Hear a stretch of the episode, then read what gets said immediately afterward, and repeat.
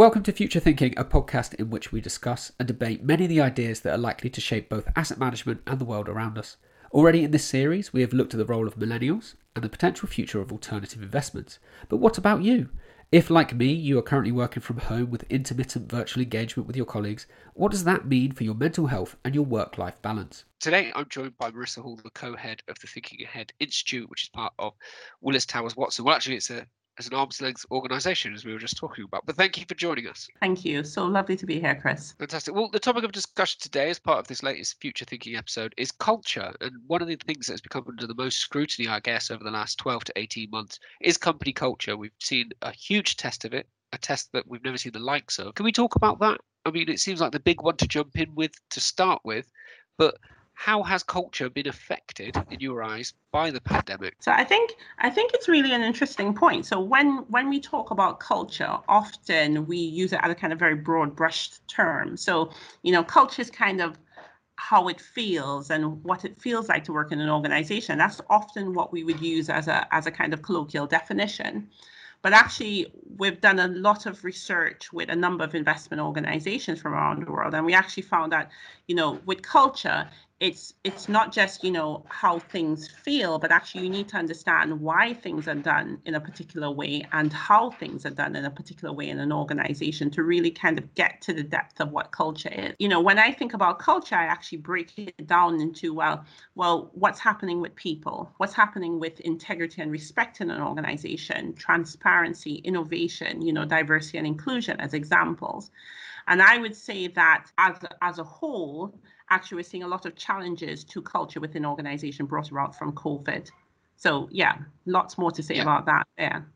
Absolutely, because I mean, culture, and it, it, I suppose that all links into the the wider topic as well that we were going to discuss, which is sort of work life balance, mm. which has also been affected by this. Because I don't know about you, I find that I start earlier, I finish later. You sort of pick apart bits of work here and there because yeah. you don't have the natural cut-off point of a commute or or other demands in that sense. With sorry, there's a slightly uh, roundabout way of talking about the way in which the work scenario has changed as well because I, I can see I think you're working from home I'm, yeah. I'm definitely I've, i feel like I've been working home from home for about a decade now. It's just uh-huh. how have we adjusted to that change and, and what impact has that had? Well I'll, I'll, set the scene for you. I'm, I'm here kind of sitting in in Surrey in my living room on my dining room table. You know my kids are kind of in the background messing around with toys and I don't know if you could have heard that in the background. My husband seems to choose this right moment to do his printing at the printer next to me. and I think that's probably reflective of, you know, some people's lives. It's this it's this case where, you know, everything has become so much more personal. We have more look through into our colleagues' work environment. We have more look through into our colleagues' lives. And you know, I think for some people that's been uncomfortable. For some people that's actually been quite quite refreshing. But I think the adjustment that needs to be made is that actually we've become a little bit more human, a little bit more let's cut each other some slack. You know, when when the broadband cuts out mid conversation, when somebody goes on mute, when somebody's kid kind of comes in, I think we are more tolerant and and more welcoming to actually that kind of everyday disruption. And I think that's a that's a positive. That's one of the silver linings I think we can see from this situation where we're starting to accept people for their whole self that's that's that's new. That's different. Yeah, definitely. So, uh, yeah. Sorry, Marisa, interrupting you. Apologies. No, no, no. Go on. Because I was going to add, because how much of that we are habitual in a sense that we got used to this scenario. We were very used to the previous scenario, and I I take your point that we are now much more willing to accept the interruptions and the interactions being slightly different. But as we go back to normality, do you envision that people will continue to be as understanding, or do you think that will gradually bleed away? Yeah, so I think you know we've done some work within the institute, and you know it was following um, some research from Harvard Business School, and what we wanted to do is we wanted to track how, as a team, we kind of felt over this period. So we wanted to track how engaged people were with work, and we also wanted to to track how happy they were. And you know, happiness is, is a it's a very subjective thing. We all had kind of different scores. People had kind of different averages. And you know, we've been doing that for the last 12 months just to understand how people have felt and obviously kind of look at in the lead into coming out of COVID. And at first, you know, what happened is that there was this this sudden new sense of, you know, kind of, oh wow, you know, I no longer have the commute. I have a little bit more flexibility on my time. And and then what's happened over time is I think it's become so much easier to kind of book a call in for 15 minutes, you know, book another meeting in for 20 minutes. And actually, what seems to happen is that you spend quite a lot of your days dealing with calls, and actually, you kind of have to shift to get the work done at odd, odd hours, depending on what your lifestyle is. Now, what happens when we go back to work? When, you know, someone says, well, actually, you need to be into the office between this time and this time that's going to be a difficult adjustment, I think, for quite a lot of people to make. But let's be clear, there are significant benefits to having office time, just like how there are benefits to having home time. And I think the, the better employees will get that balance right and they will listen to their employees as, as they move into that, that kind of new normal do you think that will have to be a, a more democratic process? Because I, have been talking with my team about what would suit them and what would suit us. Because I suppose a lot of people, and we've seen people have managed to be as efficient as we would affect, expect them to be, despite the circumstances. And so, at least from my side, I don't envision there's a huge push to go five days back in the office straight away. Do you think it would be hmm. much more a conversation of what works for different people, or can you see people being more dictatorial in that sense? Well, I think what we've seen over the pandemic actually is that communication from leadership has been incredibly important in taking employees through the process. You know, what we have is, you know, more more letters, more more emails, more notes from senior leadership and those le- those notes actually having to not just be about you know here's what's happening in the business but actually reflective of their own personalities. You know even within my organization you know every week we get a letter from senior leadership and they talk about what they've done over the weekend what challenges they've faced and how they're going to deal with some of some of these issues in the week forward. And i think just to back to that point about the human side you know i i i would agree that i think it does have to be a more democratic process you know a, a, time where you need to figure out what is it that works for people in your team. And this is just to show you how different things have become I think what will also happen with that, with that freedom, will come more measurement. So I think whereas before the measure of a person in some organizations was how long did they choose to spend in the office, or we reward the ones who stay late, who seem to be coming in on weekends and so forth. Actually, measurement is actually going to be a lot more difficult because when somebody tells you that, you know what, I've got to leave at 12 o'clock because I've got something to do between 12 and 3 how are you going to judge the productivity of that person? And that's where we need to get smarter and we need to get more sensitive about how we define what success is in, in an organization. Absolutely. I think we've seen a huge move away from, I think, presenteeism, the idea that if you were yeah. there from 7 a.m. till 7 p.m., you're doing more than somebody who's perhaps fitting more in between 10 a.m. Yeah. and 6 p.m. Or, or even shorter hours. And that can only be a positive thing, I think, because Absolutely. bringing it back around to mental health, it seems like it's people were doing a lot of that at perhaps the detriment to the mental health.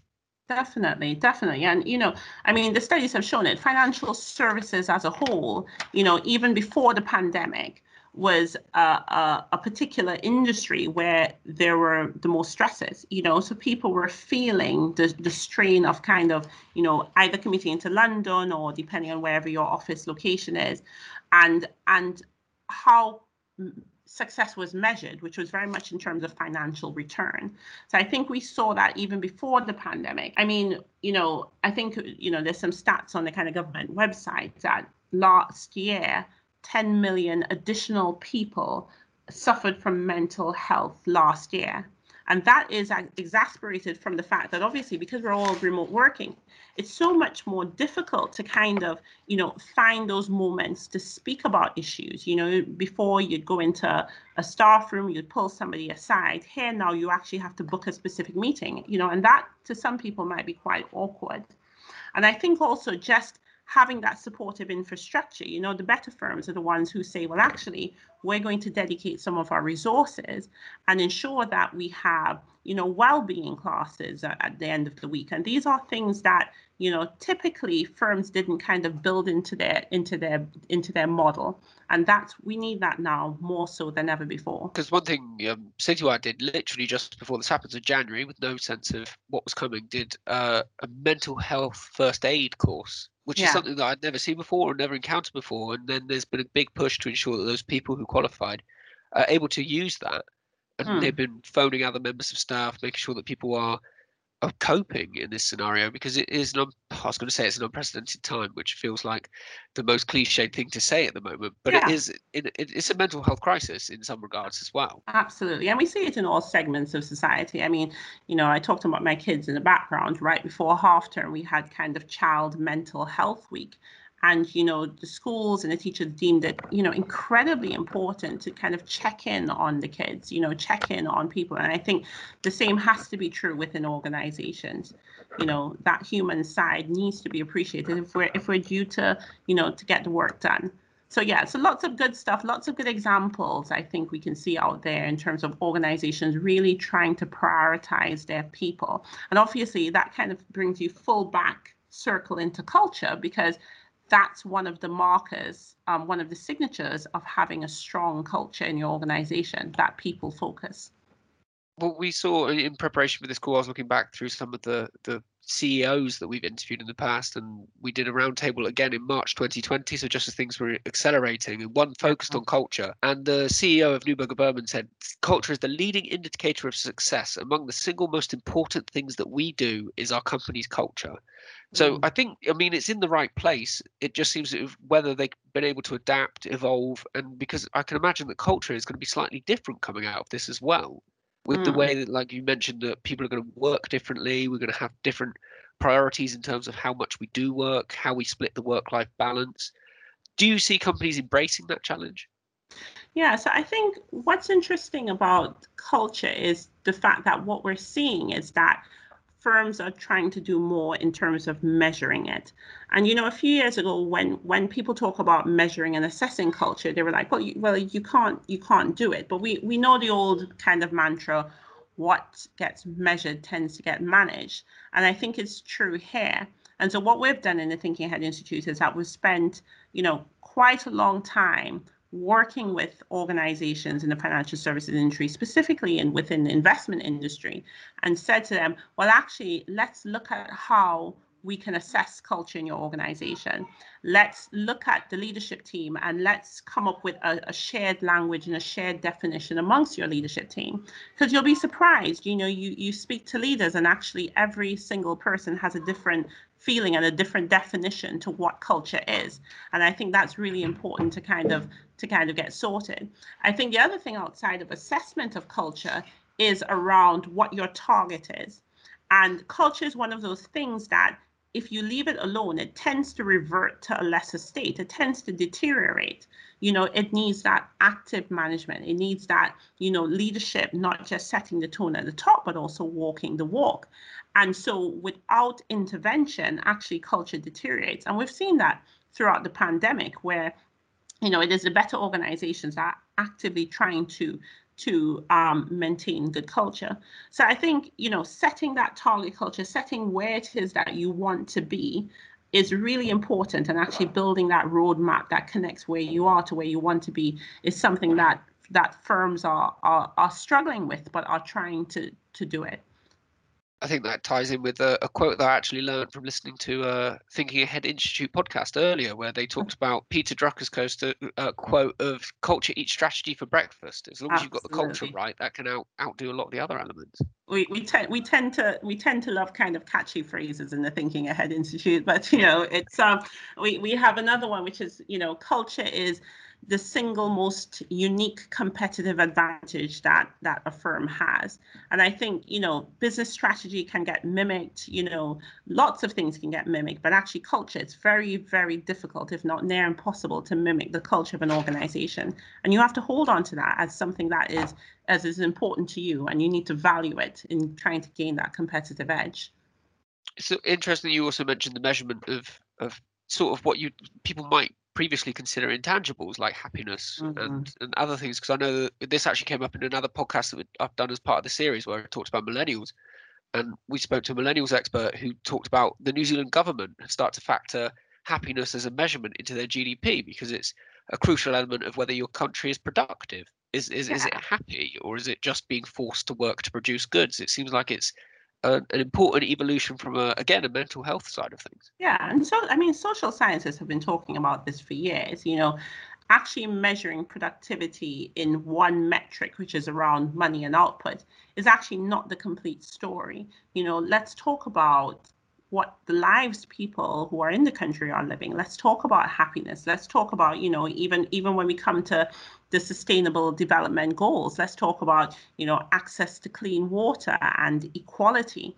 And you know, you know, particularly around the equality side of things, what we're seeing actually as a result of um, the pandemic and also with firms' efforts to improve culture is that diversity, equity, and inclusion have become very much, you know, one of the top topics that firms are really trying to, to trying to address.